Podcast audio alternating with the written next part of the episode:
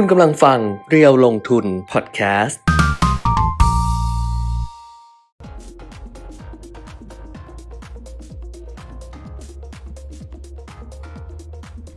สวัสดีค่ะ สวัสดีครับ อัปเดตเทรนด์ลงทุนนะคะ วันนี้วันอังคารที่ 21 มีนาคม 2566 นะคะ กลับมาพบกันเหมือนเดิมค่ะ ทาง Facebook Live เพจเรียวลงทุน แล้วก็ YouTube Live เรียวลงทุน Channel ด้วยนะคะ วันนี้เจอกันแบบพร้อมหน้าพร้อมตาในรอบ7 7นะ5 6 7อะ7 วันเพราะอาทิตย์ที่แล้ว 5 วันครับกับเมื่อวานนี้ 1 วันเป็น 6 วัน วันนี้วันที่7ถ้าไม่นับเสาร์อาทิตย์นะอ่าฮะเออเมื่อวานดิฉันมาทำหน้าที่ปฏิบัติหน้าที่แทนคุณอืมเรียบร้อยแล้ว แล้วก็คิดว่าถ้าเกิดคุณยังไม่ไหวอยู่ ดิฉันก็จะทำหน้าที่ของดิฉันต่อไปเพราะดิฉันแข็งแรง ทักทายกันได้นะคะ คุณปิมิตรมาทำงานเรียบร้อยแล้วค่ะคุณปิมิตรมีอะไรจะอัปเดตไหมคะว่าตัวเองไปเผชิญชะตากรรมอะไรมาบ้างก็หนักอยู่หนัพูกดอยู่สิพูดพูดสิพูดนะครับพูดสิพูดสิตอนนี้ก็ยังไม่ไม่ไม่ไม่ร้อยไม่ร้อยเปอร์เซ็นต์เออนะน่าจะสักห้าสิบเปอร์เซ็นต์ละอืมนะครับ ก็ก็อ่า เชื้อหวัดหลังๆ นี่ก็จะจะค่อนข้างจะค่อนข้างแรงเดี๋ยวดิดูในจอนี่ดิ แขนว่ามันคนละสีเห็นปะไฟหรือเปล่าอ่าเป็นเพราะไฟเป็นเพราะไฟ เออใช่ไม่ได้เป็นโรคอะไรใช่ไหมไม่ใช่ เป็นเพเอราะอไฟเออเออเข้าละเข้าละอืมอ่าโอเคอ่าโเก็คืออะก็คือเชื้อหวัดนะฮะก็ก็เล่นงานเล่นงานหนักอยู่นะอะก็ตอนนี้ก็เกือบเกือบละ นะฮะคิดว่าปรับตัวสักวันสองวันน่าจะน่าจะดีขึ้น น่าจะดีขึ้นนะก็เดี๋ยวไปดูข้อมูลต่างๆกัน เขาเป็นคน เขาเป็นนักแสดงมาก คือเขาเป็นต้องเข้าใจแต่เขาเป็นนักเพราะก่อนที่ก่อนที่เขาจะมานั่งเนี่ยเขาก็พูดอีกอย่างหนึ่งเลยนะแต่พอแบบว่า camera action เขาพูดอีกอย่างหนึ่งแล้ว คนที่รับรับบทอะรับบท รับบทหนังใหม่อะก็อ่าเอาเมื่อกี้จะไม่ได้พูดอย่างนี้นี่หว่า แต่พอแบบกล้องเดินอะเขาพูดอีกแล้วเราอ่านยังไง เออ คุณเป็นนักแสดง คุณนี่มันนักแสดง เออเออนักแสดงชัดๆแต่ตอนนี้ก็คือว่าร่างกายก็ยังไม่ไม่แข็งแรงยังๆเท่าไหร่ครับแต่ว่าก็พอไหว เพราะว่าอ่ากลัวว่าดิฉันจะมีอันเป็นไปซะก่อน แต่ดิฉันได้นะ ดิฉันเนี่ย สุขภาพดิฉันค่อนข้างดีคือ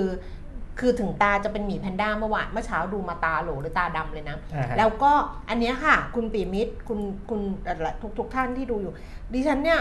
ให้ใครดูมือไม่ได้เลยนะตอนเนี้ย เพราะมืออะมันเป็นอย่างเงี้ยสองรอบแล้ว ก็รู้แล้วเราเป็นอะไรรอบแรกตอนไปญี่ปุ่น นึกว่าไปโดนไอเชื้อไวรัสหรืออะไรหรือเปล่าเพราะว่าเหมือนเป็นโรคผิวหนังมคือมือจะไหม้หมดเลยค่ะ ตรงเนี้ยไหม้แบบไหม้เป็นรอยนี่จับไม่ได้เลยนะ ไหม้หมดเลย แล้วก็แล้วก็แสบร้อนอืมเหมือนไหม้แสบร้อนแล้วก็เลือดซิบซิบเนี่ยทั้งทั้งตอนไปญี่ปุ่นเนี่ยทั้งสองด้าน แต่ว่ากลับมาตอนแรกจะเหมืไปอนกันหรือเปล่าของหมอเกาหลี เวลาขึ้นรถเขาต้องฉีดไม่เดี๋ยวแล้วก็ไปเดี๋ยวสิไปหาหมอเออคือตอนแรกจะไปหาหมอโรคผิวหนังเออโรคผิวหนังว่าเราไปโดนอะไรเราไปโดนเชื้อโรคหรือไปโดนอะไรมาหรือเปล่าอ่าแต่ก็อ่าเอ๊ะมันก็เหมือนยุบไปอ่าเลยพอกลับมาบ้านกลับมาเมืองไทยมันก็ค่อยๆ ยุบแล้วมันก็อ้าวมันก็หาย ก็คือก็ลืมมันไปแล้วนะ ตอนไปญี่ปุ่นลืมมันไปแล้วนะว่าว่าว่าทำอะไร คือญี่ปุ่นเนี่ยตอนไปเนี่ยหนาวมากเพราะหิมะตกแล้วเขาก็ขึ้นรถก็จะฉีดฉีดแอลกอฮอล์ฟึ๊บฟึ๊บฟึ๊บฟึ๊บตลอดแล้วเราก็ฉีดเองด้วยอืมไปเกาหลีอ่าเกาหลีเนี่ยไม่สตริกเหมือนญี่ปุ่นอืมบอกเลยเกาหลีไม่สตริกคือถอดแมสา ถอดแมสได้อะไรได้ใช้ชีวิตกันแบบแต่ว่าร้านก็แล้วใส่ก็ไม่มีแอลกอฮอไม่ล์อะไรวางคือไว้ให้มีมีวางแต่ว่าไม่สนใจ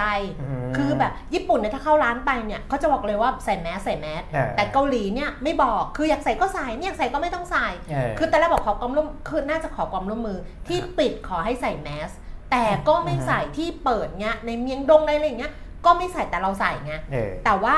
เราก็ฉีดเอง ครับคือเกาหลีก็หนาวนะอ่าฮะสองสามองศาองศาสององศาไปถึงสิบแล้วลมมันแรงมันหนาวหนาวแบบลมแรงอืมเราก็ฉีดแอลกอฮอล์เอง เพราะว่าอ่าเราก็นั่น พอฉีดปุ๊บตอนแรกไม่เป็นไรฉีดปุ๊บเหมือนเดิมเลยาคือเหมือนตอนไปญี่ปุ่นเลยคือ มือเนี่ยไหม้เลยค่ะแล้วก็เราก็เป็นเนี่ยเป็นเป็นแบบเป็นเลือดเป็นเลือดอะเป็นซิบซิบซิบซิบซิบซิบแล้วก็แสบร้อนเหมือนกันเลยอ่ารอบแรกไม่กล้าให้ใครดูรอบนี้โชว์ได้หมดเลย แล้วรู้แล้วว่า คือมันต้อง สองอย่างประกอบกันคืออากาศเย็นมากอืมๆแล้วก็มันแห้งอ่าแล้วเราก็ฉีดแอลกอฮอล์ก็เลยยิ่งทำให้แห้ง ไปใหญ่เลยเพราะคว่าราวนี้ มันทำให้สูญเสียน้ำที่ผิวหนัง เออ ไปใหญ่อืมแต่มันเฉพาะที่มือเพราะว่ามือมันอาจจะแห้งมากสุดตรงอื่นเออนี่เออเราไม่ค่อยได้ทาแฮนด์ครีมไม่ค่อยได้ทาทาแต่ไอ้โลชั่นทาตัวแต่ไปไปไม่ถึงอ๋ออย่างนี้ใช่ใช่ก็เลยรู้แล้วว่าเป็นเพราะอะไร จริง ๆ ถ้าทาครีมทาอะไรจะช่วยได้ เพราะว่ามันช่วยรักษาอุ้ม น้ำเออมันไม่ทันแล้วไงทีนี้ไว้ มันเป็นแล้วมันเป็นแล้วมันไม่ทันแล้วไงเออก็ไม่ทันแล้วไงอ่าเพราะฉะนั้นวันนี้อุปีมิตรมาแล้วแต่ว่าอาจจะยังไม่เท่าไหร่ เพราะว่าเอ่อสุขภาพยังไม่ค่อยดีมากเสียงเสริงก็ยังไม่มานะคะ ก็ ทักทายคุณปีมิตรให้หายคิดถึงได้ แล้วก็คงต้องใช้เวลาในการที่จะฟื้นตัวขึ้นเรื่อยๆ เพราะฉะนั้นเนี่ยคุณไม่ต้องพูดอะไรเยอะ ก็อ่าฮะดิฉันบอกเขาแล้วว่าไม่ต้องเตรียมอะไรมากเขาบอกยังไม่ได้เตรียมข้อมูลบอกไม่ต้องเตรียมมากเพราะว่าให้หายคิดถึงก็พอแล้วเขารู้เขาไม่เป็นไรหรอก เมื่อวานนี้ดิฉันมาเนี่ยไม่รู้เรื่องเลยเลยแบงค์ลงแบงค์ลมดิฉันก็เอาของกรุงเทพธุรกิจมาอ่านจนกระทั่งมีบางท่านส่งไปในไลน์แอด ไลน์แอดเรียวลงทุนอะครับบอกช่วงที่คุณแก้มไม่หยุดผมอัปเดตให้ เห็นไหมเออช่วยกันทำงานไงเพราะเราไม่รู้เรื่องเออเราจะแบบเออเนี่ยก็เจ็บไข้ได้ป่วยเพราะฉะนั้นเนี่ยเห็นอกเห็นใจกันไม่มีใครก็มาด่าก็ลองเออไปดูตลาดหุ้นค่ะ ตลาดหุ้นที่นิวยอร์ก หลังจากลงลงลงลงลงไป เมื่อคืนนี้ดิดกลับมาแล้วค่ะครับเปียมิดนะคะ ไปปิดเนี่ยทะลุ 32,000 จุดอีกครั้งหนึ่งเมื่อวานปิดเนี่ยเมื่อวานวันจันทร์ใช่ไหมเป็นของวันศุกร์เนี่ยปิด 31,000 จุดอ่าวันนี้เนี่ยนะคะเมื่อคืนนี้ค่ะ เพิ่มขึ้นมา 382จุด1.2%นะคะดาวโจนส์ปิดที่ 32,244 จุด NASDAQ เพิ่มขึ้น 45.0.3% S&P 500 เพิ่มขึ้น 178.1.2%ทุกท่านที่ชมอยู่ในขณะนี้นะคะช่วยส่งข้อความทักทายคุณปิยมิตรกดเลิฟกดไลค์มาด้วยไม่แชร์ไม่เป็นไร แต่ว่าจริง ๆอะเขาจะยังไม่มา แต่ว่าเขารู้ว่าหลายคนน่ะเป็นห่วงเขาคิดถึงเขาเพราะฉะนั้นเนี่ยส่งข้อความมาบอกให้เขารู้บังคับว่าคิดถึงเขาดีใจที่เขากลับมา เขาจะได้มีแรงว่าเขาต้องฟื้นฟูร่างกายเออยุโรปค่ะลอนดอนฟุตซี่ร้อยเพิ่มขึ้น 68.0.9% CAC 40 เพิ่มขึ้น 87.1.2%แล้วก็ DAX แฟรงก์เฟิร์ตเยอรมนีเพิ่มขึ้น 165.1.12%นะคะ ดูแข็งแรงไหมดูดูดูแข็งแรง ดูแข็งแรงดีเนาะ ดูแข็งแรงดี แต่จะถอดเล็บแล้วนะรู้ป่ะ เล็บเนี่ยจิกจิกจิกจิกเดินลงมาจากเขาอะจิกจิกจิกลงมา จนกระทั่งขึ้นเครื่องบินเมื่อวานตอนกลับอะเออแล้วก็มันก็เท้ามันก็เจ็บรู้แหละว่าเท้าเจ็บอ่าแต่มันพอขึ้นเครื่องพอเครื่องมัน take off ก็จะถอดรองเท้าไง ปกติก็ใส่ถุงเท้าแล้วก็เดินไปเดินมาอะไรเงี้ยอ่าพอเครื่องมัน take off ก็ถอดถอดรองเท้า พอถอดรองเท้าปุ๊บถุงเท้าเปื้อนเลือดอ๋อสองคนกับเพื่อนดูฮะเลือดมาจากไหน ถอดเออรองเท้าดู ปรากฏว่านึกว่าเล็บแตกอะอ่า คือแบบเลือดซึมออกมาตังเล็บอะแล้วนิ้วโป้งอะคือช้ำหมดเลยนี่บอกลูกว่าอ๋ออาจจะต้องไปถอดเล็บนะเออเพราะว่ามันเดินลงมาแล้วจิกจิกจิกโอ้โหเดินเดินเป็นต้องให้หมอถอด บ้าคนเลยถอดเล็บเองได้ แล้วก็ต้องทำแผลใช่ป่ะต้องพันต้องอะไรอย่างงี้พันเออไม่โดนน้ำด้วยอาบน้ำไม่ต้องเอาเออเท้าไว้อย่างนี้อ่าพูดเหมือนเรื่องเป็นเล่นเลยเนาะถอดเล็บอะก็ต้องเข้าเรื่องใหญ่นะ โรงพยาบาลอีกแล้ว ไม่ไม่ยังไม่ถึงขั้นนั้นพูดไปก่อนเองเออเออพูดไปก่อนเนี่ยกำลังบำบำบำรุงบำเริมอยู่กำลังดูอยู่ว่ามันฟื้นอ่าฮะตัวเองได้ไหมแต่ถ้าเกิดว่าเล็บมันตาย เพราะว่ามันช้ำหนักมันบีบหนักอ๋ออันนี้แบบว่าศึกษาเองเออว่าเออถ้าเกิดมันไม่นั่นเดี๋ยวเดี๋ยวมันเดี๋ยวมันเกิดอะไรขึ้นมาข้างในเนี่ยอ่าฮะอาจจะต้องไปถอดศึกษาเองทั้งนั้นไม่ได้มีใครบอกเออคิดมโนเอง ซึ่งอาจจะไม่ถึงขั้นนั้นอ่าฮะอาจจะหายก็ได้อืม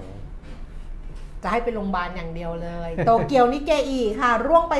388 จุดนะคะ โตเกียวนิเกอีเหมือนไม่ได้เปิดหรือเปล่า เออ คนอื่นก็ฟื้นกันหมดแล้ว ไม่ที่ไม่นี่เพราะตัวเลขมันมันแบบ มันเหมือนตัวเลขเมื่อวานอะมันไม่ได้อือฮึตัวเลขเช้าเรียกหรือเช้าวะเออไม่รู้ละกันก็เถอะแล้วก็ห่างเสงเนี่ยเพิ่มห่างเสงเนี่ยถูกห่างเสงเนี่ยเพิ่มขึ้นมา 109 จุดนะคะ CSI 300 ตลาดหุ้นเซี่ยงไฮ้ก็เพิ่มขึ้น 15 จุดค่ะ มาดูตลาดหุ้นบ้านเราบ้างหลังจากที่เมื่อวานนี้ดัชนีราคาหุ้นก็ปรับตัวลดลงไป ใช่ไหมดิฉันดูตอนปิดมันอ๋อตอนแรกมันลงไปลึกเลย ลึกเลยแบบตอนสัก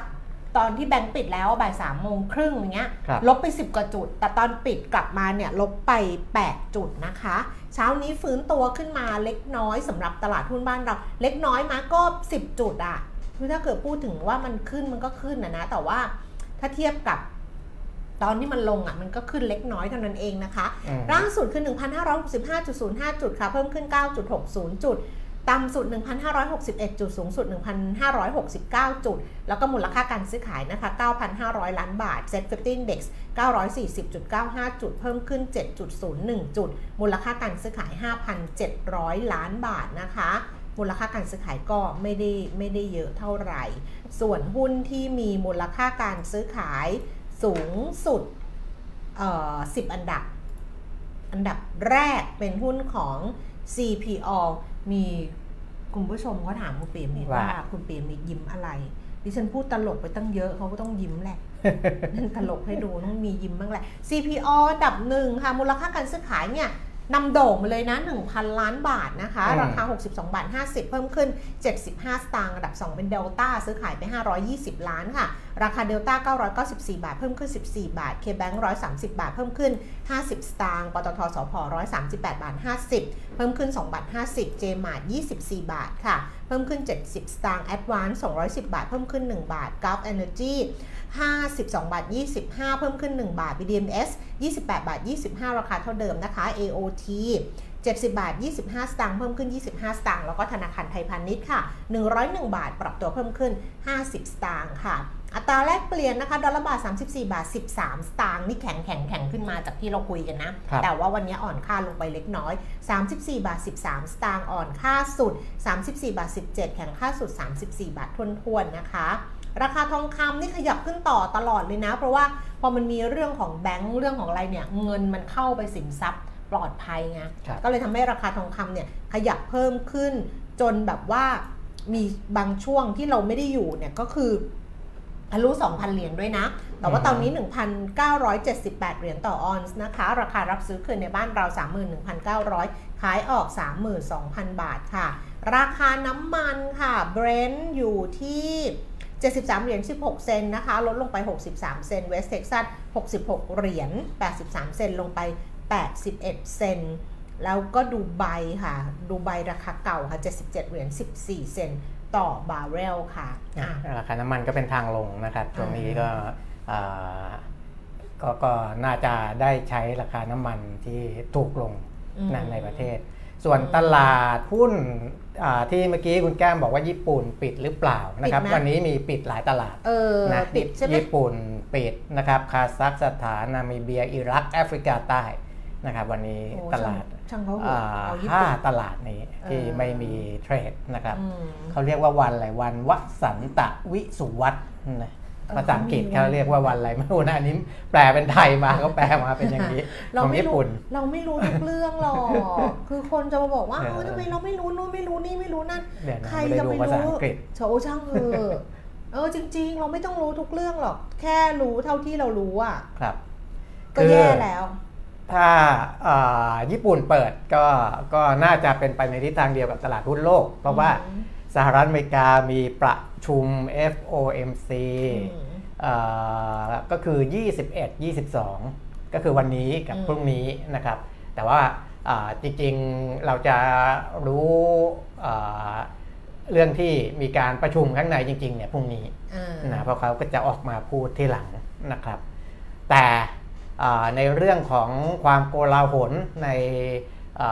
าสถาบันการเงินอ่าในในโลกเนี่ยเดี๋ยวผมสรุปให้ฟังอีกทีนะว่าทำไมอ่า มันมีการลงแรงๆ แล้วถึงบางทีก็หยุดนะมีแรงซื้อกลับเข้ามาแล้วก็เด้งกลับอะไรพวกนี้นะมันมันมันมันมีจุดที่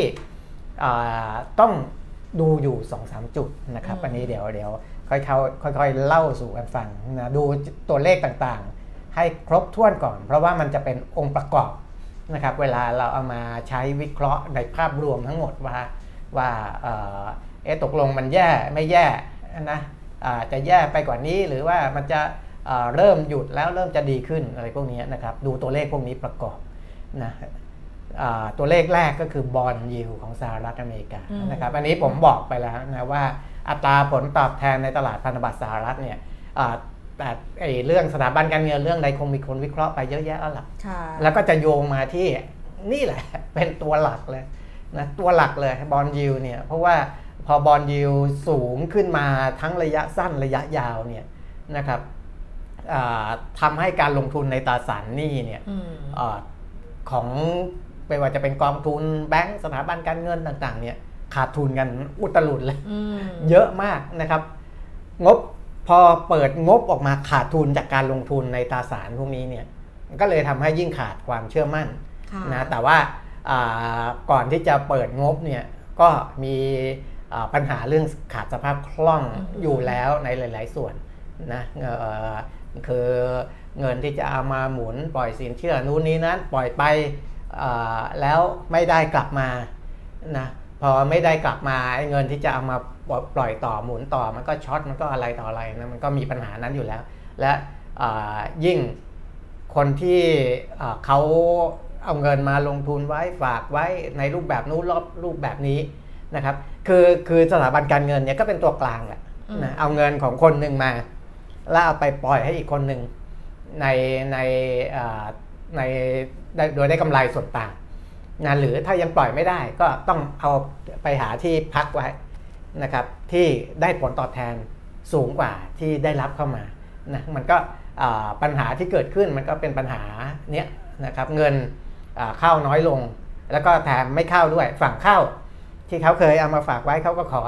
คืนอืมในขณะที่ไอ้ฝั่งที่ปล่อยไปก็แทนที่จะได้ผลตอบแทนกลับมาตามที่คาดหวังก็ไม่ได้นะอ่าหรือการอย่างการลงทุนในตราสารหนี้พวกเนี้ยมันไม่ได้มีเรื่องของผลตอบแทนจากดอกเบี้ยอย่างเดียวค่ะคือถ้าถือไปเรื่อยๆอะมันได้รับผลตอบแทนเป็นอัตราดอกเบี้ยเข้ามาค่ะถูกไหมตราสารหนี้ แต่ไอตอนที่จะขายเนี่ยการขายระหว่างทางเนี่ยอ่าราคามัน มีโอกาสขาดทุนได้นะครับ เราเคยพูดกันแล้วในเรื่องของตราสารหนี้นะของบ้านเราหรือของทั่วโลกเนี่ย สมมุติว่าตราสารมัน 3 ปี 5 ปีอืมคุณขายระหว่างทางขายได้ ตลาดรองเขามีให้ขายอืมแต่ว่าเวลาคุณขายระหว่างทางเนี่ย โอกาสที่คุณจะขาดทุนจากราคามันมีอืมเพราะว่าดอกเบี้ยหน้าตั๋วมันไม่เหมือนเดิมอืมหน้าหน้าตั๋วเนี่ยดอกเบี้ยมันฟิกค่ะมันเป็นดอกเบี้ยคงที่ค่ะเออ คือเขาเคยกำหนดไว้ให้คุณ3%ค่ะ แต่มาถึงวันนี้รักไอ้ไอ้ที่เขาขายกันใหม่ๆเนี่ยอืมระยะเวลาเท่ากันของเดิมกับของคุณเนี่ยมันขึ้นไป 5%นอืมะมันไม่มีใครซื้อของของเก่าที่คุณมาขายในตลาดรอง3%หรอกในราคาเดิมหรอก อืม เพราะฉะนั้นเขาต้องต่อรองลดราคาคุณมาอืมจนยิวเขาอะได้ 5%อืมเพ ราะฉะนั้นเนี่ยไอ้ราคาขายเนี่ยมันจะขาดทุนเยอะอืมพอราคาขายขาดทุนเยอะมันก็จะไปบุ๊กตัวเลขของสถาบันการเงินต่างๆเนี่ยขาดทุนอืมกันอุตลุดมากมายมหาศาลมันก็เลยเป็นที่มาของสถาบันการเงินที่มันมีปัญหาอืมนะครับ และพอมันมีปัญหาสิ่งที่ภาครัฐหรือธนาคารกลางของแต่ละประเทศจะทำได้คืออะไร สร้างความเชื่อมั่นอืมสร้างความเชื่อมั่น โอ้ย ไม่ต้องกลัว เดี๋ยวที่นี่ล้ม เดี๋ยวเรามีแบงก์ใหญ่กว่าเข้ามาอุ้มอ่าในยุโรปก็ใช้วิธีนี้นะ UBS คุณใหญ่ใช่ไหมอืมเข้ามาอุ้มไปอืมซื้อไป หรือสหรัฐอเมริกายังมีเงินอยู่ใช่ไหมอืมของของไอ้ส่วนกลางก็เอาไปอุ้มอัดฉีดเงินเข้าไปอุ้ม ไม่ต้องห่วงว่ามันไม่มีปัญหา เพราะฉะนั้นธนาคารกลางของทุกประเทศ ไม่มีใครที่จะออกมาบอกว่ามันจะมีปัญหาอืมหลักแรกที่คุณต้องเข้าใจต้องเข้าใจอย่างนี้ก่อนนะครับ ทุกที่ต้องบอกว่ามันไม่มีปัญหา เพราะค่ะถ้าคุณส่งสัญญาณว่ามันมีปัญหาเมื่อไหร่ มันจะมีปัญหาทันทีอ่าและมันจะลามทันที ต้องบอกให้มั่นใจไว้ก่อนเพราะว่าใช่ต้องหยุดการไหลออกของเงินจากสถาบันการเงินอื่นๆ ด้วย ต้องบอกว่าถูกไม่มีปัญหาเอาอยู่เอาอยู่อ่าเงี้ยนะเนาะเพราะฉะนั้นเออหลักแรกเนี่ยมต้องเข้าใจก่อนว่าอืมเวลาเราฟังธนาคารกลางของรัฐ ถ้าใครออกมาบอกว่า เอ้ยมันกำลังจะมีปัญหาอันนี้อ่าคุณบริหารงานไม่เป็นละอืม คุณกำลังส่งสัญญาณที่ผิด เพราะว่าถ้ายิ่งมันมีปัญหาธนาคารกลาง ยิ่งปวดหัวหนักอืมจะแก้ยังไง ก็แล้วแต่จะแก้แบบที่ผมบอกคือเอาภาครัฐเข้าไปช่วย เอาเงินรัฐเข้าไปหนุนเลย หรือให้เอกชนอ่ารายใหญ่กว่าเข้ามาช่วยอุ้มอืมก็แล้วแต่นะครับ แต่จะปวดหัวหนักมาก ถ้าหากว่าผู้ว่าการธนาคารกลางของประเทศนั้นๆ ไม่ว่าจะเป็นยุโรปอเมริกามาส่งสัญญาณเพียงนิดเดียวว่ามันจะมีปัญหามากขึ้น มันจะมีใครนะครับทำแบบนั้นหรออ่า มันก็ไม่มี เพราะฉะนั้นเนี่ยเวลาเราอ่านเซนส์อืมในเรื่องนี้เนี่ยทำไมเวลามันลงลงไปอะคือพอมันมีปัญหาที่ต้องบอกว่าสิ่งที่มันจะไปสะท้อนเนี่ยหลัก ๆ เลยคือตลาดทุนค่ะเพราะมันเป็นตลาดที่มีการซื้อขายกันมันไวเยอะไงอะมัมันนไวไวแล้วก็มากมันมันเออมันก็มีการรายงานข่าวตลอดเวลา เพราะฉะนั้นเนี่ยอืมเราก็จะรับรู้ว่าตลาดหุ้นที่นั่นที่นี่มันมีปัญหาอืมนะครับ แต่พอมันลงไปทีไรมันก็จะดีดกลับทุกที เพราะว่ามันจะ เกิดเรื่องที่อย่างที่ผมบอกว่าอืมแต่ละประเทศเนี่ยเขาจะต้องพยายามยันไว้ให้ถึงที่สุดอืมแต่จะยันอยู่ไม่อยู่เนี่ยอันเนี้ยคือเป็นความสามารถเฉพาะตัวของนักเศรษฐศาสตร์นักวิเคราะห์อืมที่เขาเก่งๆจริง ๆเขาถึงจะประเมินได้อืมแม่นนะครับ นักเศรษฐศาสตร์แต่ละคนจะมองไม่เหมือนกันค่ะนะครับ คนที่มองว่าเอาอยู่ก็มี ค่ะ คนที่มองว่าเอาอยู่ไม่มี ก็มี เอาไม่อยู่เอาก็ไม่มี อยู่ก็มี เออ เอาอยู่ก็มี เอาไม่เอาไม่ออยู่ยู่ก็ก็มีมี หรือไม่แน่ใจก้ามก้ามกึ่งกึ่งแทงกักก็มีน้องอ่เขาดี๋ยวนะ ทำอะไรอะอ่า อ๋อมาดูอันนี้เหรอมีนาคนที่จะต้องให้เขาจะเข้ามา มีแป๊บนึงนะคะแป๊บนึงนะคะ เอ่อเดี๋ยวเดี๋ยวเดี๋ยวมีแขกมาระหว่างทาง มีนาบอกเขารอสักสิบนาที ให้เขารอได้ไหมหรือว่าไม่งั้นก็ต้องเข้าไปดูแบบเงีหรือยว่าบๆเขาได้ไหมต้องเข้าไปอะไรอย่างเงี้ยมุดอะเขาจะมุดได้ปะอ่าพอดีเดี๋ยวเดี๋ยวเราจะเซตสตูมอะแล้วนะตอนนี้เอาอยู่ก็มีเนื่องจากว่าตรงเนี้อยู่ระหว่างระหว่างไอ้ช่องทางที่แขกสามารถมาเยี่ยมเยียนได้นะ เอาอยู่ก็มีเอาไม่อยู่ก็มี หรือแบบแทงกักๆไว้ก่อนก็มี อันเนี้ยเดี๋ยวค่อยมๆเล่า สู่กันฟังอืมนะว่าอ่ามันจะดูอะไรบ้างนะครับอืมอะเมื่อกี้ยังไม่ได้พูดถึงบอลยูเลยอืมพอพูดถึงแค่หลักการแล้วมันไปยาวดูตัวเลขก่อนอืมนะครับ คือถ้าหากว่าอัตราผลตอบแทนตลาดพันธบัตรมันยิ่งขึ้นไปเรื่อยๆเนี่ยคุณแก้มปัญหามันจะยิ่งหนักขึ้นมอย่างที่ผมบอก เพราะว่าหนึ่งคือตลาดทุนเนี่ยอ่าก็ไม่ค่อยมั่นใจอยู่แล้วอืมตลาดหุ้นเนี่ยก็ไม่ค่อยมั่นใจอยู่แล้วว่า เฮ้ยจะไปต่อได้หรือไม่ได้ค่ะนะอ่าจากปัญหาสถาบันการเงินอืมถ้ายิ่งบอลยิวสูงสูงๆคนก็บอกว่าเฮ้ยตลาดหุ้นมันเสี่ยงเนี่ยไปตะสินทรัพย์ที่มันปลอดภัยดีกว่าอืมนะเอาเข้าไปยิ่งอ่าตลาดอ่าคือผลตอบแทนพันธบัตรพอสูงเนี่ยมันจะอ้างอิงไปถึงตราสารหนี้ภาคเอกชนด้วยอืมก็จะสูงด้วยนะครับมันก็จะยิ่งทำให้ตลาดทุนเนี่ย ยิ่งแย่นะครับ แต่ตอนนี้อัตราผลตอบแทนตลาดพันธบัตรถ้าเป็น 10 ปีเนี่ยอืมดูดีขึ้นจากต้นเดือนพอสมควรค่ะนะครับนี่เราพูดถึงเดือนมีนาคมค่ะต้นเดือนเนี่ย 4.08%เมื่อวันที่ 2 มีนาคม อันนั้นขึ้นไปค่อนข้างสูงนะ 10 ปีนะครับ ตอนนี้ค่อยๆ ลงมาลงมาล่าสุดเนี่ยอยู่ที่ 3.47%ค่ะขยับขึ้นมาจากวันก่อน 3.39 มาเป็น 3.47 แต่ก็ยังถือว่าต่ำกว่า 4%ค่อนข้างเยอะนะต่ำมาแบบอ่าเกิน 0.5%อะถือว่าเยอะนะครับ ส่วน 2 ปีเอ่อเคยขึ้นไปถึง 5.05%เมื่อวันที่ 8 มีนาคม ล่าสุดลงมาที่ 3.92%ลงมาเยอะเลยนะครับ ลงมาเยอะเลย 5%กว่าเหลือไม่ถึง 4% 1 ปีเนี่ยลงจาก 5.25 ที่สูงสุดวันที่ 8 มีนา ตอนนี้ 4.34%อืมนะครับ ก็ลงมาเกือบเกือบ1%เลย เพราะฉะนั้นตลาดเอ่อพันธบัตรของสหรัฐอืมดูจากดอกเบี้ย หรือว่าอัตราผลตอบแทน เออ ค่อยอย่างนี้ค่อยหายใจหายคอคล่องขึ้นหน่อยนะครับ ถ้ามันยืนสูงต่อเนื่องยาวนานและไม่ลงเลยนี่มีเสียวมากกว่านี้อีกเยอะอืมนะครับ อะอันนั้นจุดหนึ่งนะครับในเรื่องของอัตราผลตอบแทนตลาดพันธบัตรที่นี้อะในแง่ของดอกเบี้ยนโยบายบ้างค่ะก่อนหน้านี้นะครับ ความน่าจะเป็นที่เอ่อเฟดจะขึ้นดอกเบี้ยรอบนี้เนี่ยคือ 0.50%เป็นส่วนใหญ่ที่มองถูกไหมแต่พอมีปัญหาสถาบันการเงินมีปัญหาว่าเฮ้ยดอกเบี้ยมันจะขึ้นไปเรื่อยๆ ไม่ได้นะ จะขึ้นไปแล้วเอ่อ สูงกว่าที่คาดไว้ไม่ได้นะ เห็นไหมว่าแค่ขึ้นมาแค่นี้สถาบันการเงินต่างๆ มีปัญหากันหมดแล้วเนี่ยก็เลยทำให้มุมมองเกี่ยวกับนโยบายโดยภาพรวมของธนาคารกลางทั้งหมดเนี่ยโดยเฉพาะประเทศสหรัฐอเมริกาเนี่ยเริ่มเปลี่ยนไป ก็เริ่มมามองว่าเฮ้ยนี่แหละ จะทำให้ความขึงขัง ความเอาจริงเอาจังที่จะต้องขึ้นดอกเบี้ยนู้นนี้นั้นจะต้องสูงกว่าที่คาดไว้เดิม มันอ่อนลงไป รอบนี้จะไม่ใช่การขึ้นดอกเบี้ย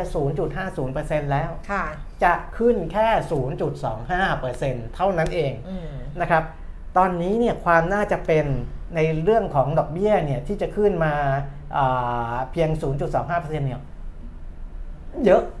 มากกว่าที่จะขึ้น 0.5% นะครับเยอะกว่าเยอะนะครับอันนี้ก็เลยทำให้ความกังวลที่จะส่งมาถึงตลาดทุนเนี่ยลดน้อยลงด้วย อันนี้คือตัวที่สองนะครับตัวแรกที่ผมชี้ให้เห็นอัตราผลตอบแทนในตลาดพันธบัตรซึ่งบ่งชี้ถึงตลาดตราสารหนี้ภาคเอกชนด้วยนะครับ 2. อัตราดอกเบี้ยนโยบายนะครับ ซึ่งจะส่งผลไปถึงตลาดพันธบัตรด้วย จะส่งถึงตลาดการเงินโดยทั่ว ๆ ไปด้วยนะครับการปล่อยสินเชื่อการอะไรต่ออะไรนะครับ จะส่งผลไปถึงตลาดหุ้นด้วยเริ่มดูดีขึ้น เริ่มดูดีขึ้นนะครับ และเนี่ยนักเศรษฐศาสตร์คาดการการประชุม FOMC รอบนี้ เราจะเห็นการส่งสัญญาณของธนาคารกลางสหรัฐที่จะให้ความเชื่อมั่นต่อตลาดการเงิน ว่าสถานการณ์จะไม่ลุกลามจนก่อให้เกิดปัญหาเชิงระบบในวงกว้างนะครับ มันต้องออกมาแบบนี้อยู่แล้วนะคือยังไม่ต้องฟังผู้ว่าการธนาคารกลางหรือประธานเฟดหรือใครต่อใครพูด เราก็เดาได้ว่าจะต้องออกมาเป็นแบบนี้อยู่แล้ว เพราะถ้ามันออกมาต่างจากนี้เนี่ยแสดงว่าเขาแสดงบทบาทผิดนะนะเล่นผิดบทบาทและจะสร้างปัญหาให้มัน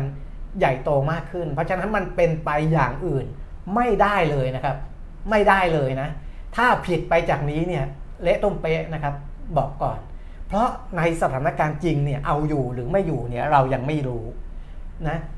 ข้างในเนี่ยปัญหามันซ่อนอยู่กี่ชั้นกี่ชั้นเนี่ยเรายังไม่รู้ มันอาจจะมากกว่าที่เราเห็นภายนอกก็ได้ แต่ว่าฉากหน้ายังไงมันไม่มีทางอื่น มันไม่มีทางอื่น คุณทำได้อย่างเดียวมีหน้าเดียวให้คุณเล่นนะมีไพ่หน้าเดียวให้คุณเล่นเพราะฉะนั้นมันเป็นไปอย่างอื่นไม่ได้นะเขาก็ต้องออกมาบอกอยู่แล้วว่า โอ้ยมันไม่มีปัญหาหรอกอย่างงู้นอย่างนี้นะเราเอาอยู่หมดละนะเดี๋ยวเราก็แก้ปัญหาอย่างงู้นอย่างนี้ มันต้องออกมาอย่างนี้นะครับ อันนั้นคือสิ่งที่จะออกมาในวันพรุ่งนี้ในการประชุมวันที่ 2 ของเฟดนะครับ ส่วนเรื่องอื่นๆ ทีเนี้ยพอมันออกมาอย่างนี้เนี่ยทุกอย่างคนก็จะออกมาพูดดีเอาอยู่นู่นนี่นั่น แต่สิ่งที่จะเกิดขึ้นจริงมันต้องไปดูว่าสัญญาณที่มันจะส่งไปถึงความอ่อนแอของสถาบันการเงินอื่น ซึ่งมีข่าวออกมาก่อนหน้านี้ Wall Street Journal อาจจะเริ่มไปขุดมา คือตอนนี้ต้องไปดูข่าวที่มันไม่ใช่เป็นจากภาคทางการเขาพูดอะพูดง่ายๆคือคุณต้องไปดูว่ารอยเตอร์บลูมเบิร์กวอลสตรีทเจอร์นอล นิวยอร์กไทม์หรืออะไรก็แล้วแต่ที่เป็นสื่อที่เขาเชิงวิเคราะห์เจาะลึกเนี่ยเขาไปขุดเจอไหม ว่ามันมีสถาบันการเงินนั้นก็ยังมีปัญหาตรงนี้ก็ยังมีปัญหาอยู่ และพวกนั้นเนี่ยมันจะสวนทางกับคนของภาครัฐที่จะเขาที่เขาจะออกมาสร้างความเชื่อมั่น และสัญญาณมันจะบ่งบอกว่า เออ เอาอยู่จริงหรือไม่จริงนะครับ เพราะถ้าเอาอยู่จริงเนี่ยไอ้ข่าวพวกนี้มันจะน้อยลงคุณแก้ม นะมันจะเริ่มที่จะไม่มีข่าวว่าสถาบันการเงินนู้น เริ่มมีปัญหาอีกแล้วนะ ตรงนี้ก็เริ่มมีปัญหาอีกแล้วนะถึงตรงนั้นแหละ มันจะพลิกกลับ สถานการณ์หลายอย่างมันจะพลิกกลับ แต่ถ้ามันยังเกิดอยู่เนี่ยมันก็ยังมีโอกาสแกว่งในทางลงได้อยู่นะครับ อันนี้คือในระดับโลกที่จะส่งมาถึงประเทศไทยด้วยนะ ของไทยเราเรื่องยุบสภาเรื่องการเลือกตั้งเรื่องอะไรเนี่ยมีความชัดเจนแล้วล่ะอันนั้นก็อีกเรื่องหนึ่ง นะครับแต่ว่าปัจจัยภายในประเทศเนี่ยก็จะต้านปัจจัยภายนอกไม่ได้ ถ้าระบบการเงินของยุโรปกับของสหรัฐอเมริกายังไม่เข้าที่เข้าทางนะครับนี่คือภาพใหญ่นะแกประมาณนี้พอเหอะเดี๋ยวใครกลับกลับจะหนักจะบอกว่าให้เอาเบาๆก็โห คือมันอัดอั้นอะเนาะเข้าใจเออแล้วคงจะเสพข้อมูลเยอะด้วยอะช่วงเจ็บไข้ได้ป่วยคงไม่ได้หยุดอะคงนั่งอ่านแล้วบอกโอ้กูไม่ไหวแล้วจะระเบิดแล้วจะระเบิดแล้วอะไรอย่างเงี้ย ก็เลยมาซะเยอะพอเหอะพอเอาไปแค่นี้แหละเรื่องยุบสภาก็คือเมื่อวานนี้นะคะ ก็ประกาศยุบสภา 20 มีนาคมตอนนี้ไทม์ไลน์เลือกตั้งหลังยุบสภาก็คือว่าหลังจากยุบสภา 20 มีนาคม ตอนนี้รัฐบาลก็เป็นรัฐบาลรักษาการใช่ไหมคะ แล้วก็ 25 มีนาคมก็จะออกประกาศกำหนดวันเลือกตั้งวันรับสมัคร สถานที่รับสมัคร ต้นเมษายนก็จะเปิดรับสมัครใช้เวลาประมาณ 5 วันค่ะ กลางเมษายนประกาศรายชื่อผู้สมัครหน่วยเลือกตั้งส่งหนังสือแจ้งเจ้าบ้าน เพื่อตรวจสอบรายชื่อสรรหา และแต่งตั้งคณะกรรมการประจำหน่วยเลือกตั้ง ช่วงปลายเดือนเมษายนก่อนวันเลือกตั้งไม่น้อยกว่า 10 วัน แจ้งให้ประชาชนทราบ กรณีเปลี่ยนแปลงหน่วยเลือกตั้ง หรือสถานที่ลงคะแนน วันเลือกตั้งเนี่ยเขาบอกว่ากกตน่าจะกำหนดวันที่ 14 พฤษภาคม อาจจะเป็น 7 หรือ 14 พฤษภาคมนะคะ ก็คือแน่ๆ ก็คือเราเลือกตั้งกันเดือนพฤษภาคมนั่นแหละนะคะ ไม่เป็นวันอาทิตย์ที่ 7 ก็เป็นวันอาทิตย์ที่ 14 ค่ะ กรกฎาคมประกาศผลการเลือกตั้งได้โอ้โหไปถึงนู่นเลยนะเพราะมันต้องใช้เวลา มันมีช่วงหยุดยาวด้วยใช่ไหมพฤษภาเนี่ย มีคือถ้าเจ็ดนี้ก็คือหยุดยาวๆไงช่วงนั้นเออใช่เออหยุดหนึ่งสองสามสี่ห้าหกเจ็ดขนาดนั้นเลยเหรอไม่ใช่ไม่หถึงยุดวันที่หนึ่งแล้วก็สองสามมาทำงานเออสี่ห้าหกเจ็ดอย่างเงี้ยเพราะหกเนี่ยเขาประกาศเป็นวันใหยุดพิเศษไปแล้วช่เออไม่หกมันเป็นวันเสาร์วันอ่าเหรที่อวันอะไรที่เขาประกาศหยุดพิเศษอะห้าอ่าเออเพราะวันที่สี่วันฉัตรมงคลเนี่ยเออเออก็คือวันที่หนึ่งวันแรงงานเออใช่แล้วก็ทำงานสองสามโอเคแล้วก็หยุดสี่โอ้ห้ายาวหเลยกเจ็ดซึ่งถ้าเกิดนั่ นแหละเจ็ดเจ็ดก็ได้ เพราะว่าเจ็ดเนี่ยคนก็กลับไปใช่ ภูมิลำเนาไง ใช่ใช่คนถ้าก็จะได้มีโอกาสได้เลือกตั้งลับกันไปภูมิลำเนาพอดีเออแบบว่าลายาวแล้วก็กลับไปเลือกตั้งอะไรอใช่ย่างเงี้ใช่ยก็ได้ แต่เดี๋ยวนี้เขาก็ไม่ต้องกลับภูมิลำเนาไปเลือกตั้งแล้วมั้งอ้าวเหรอมันเลือกนอกเขตได้ใช่ไหมเลือกล่วงหน้าเลือกนอกเอเขอตแต่ว่ามันก็ไม่ยังไม่ยังไม่เป็นที่นิยมมันไม่ได้ฟิลเออเออเออเลือกวันเดียวกับคนอื่นเยดีกอะว่าเออ ใช่ แล้วก็เราก็ต้องไปเลือกตั้งเนาะ อืม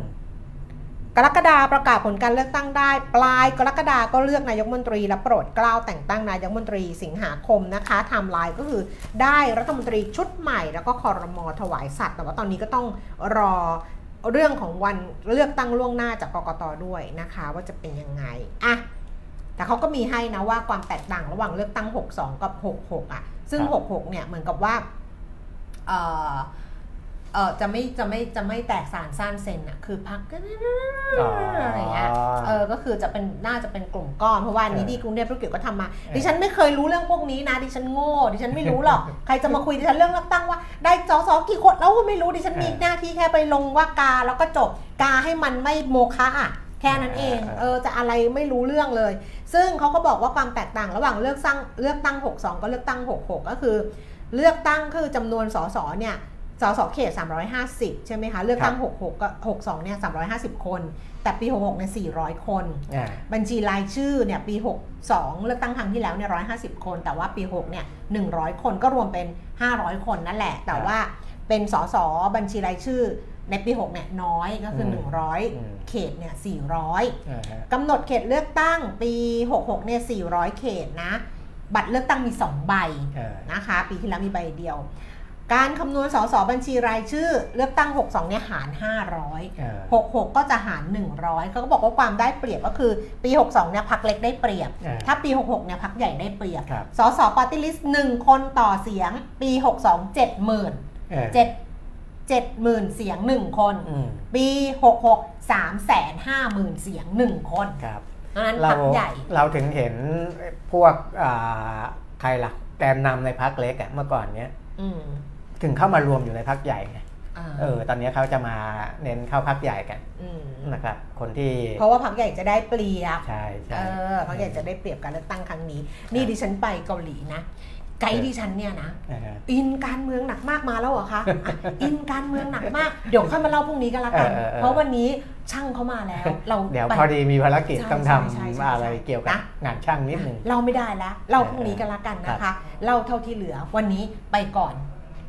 สวัสดีค่ะ สวัสดีครับ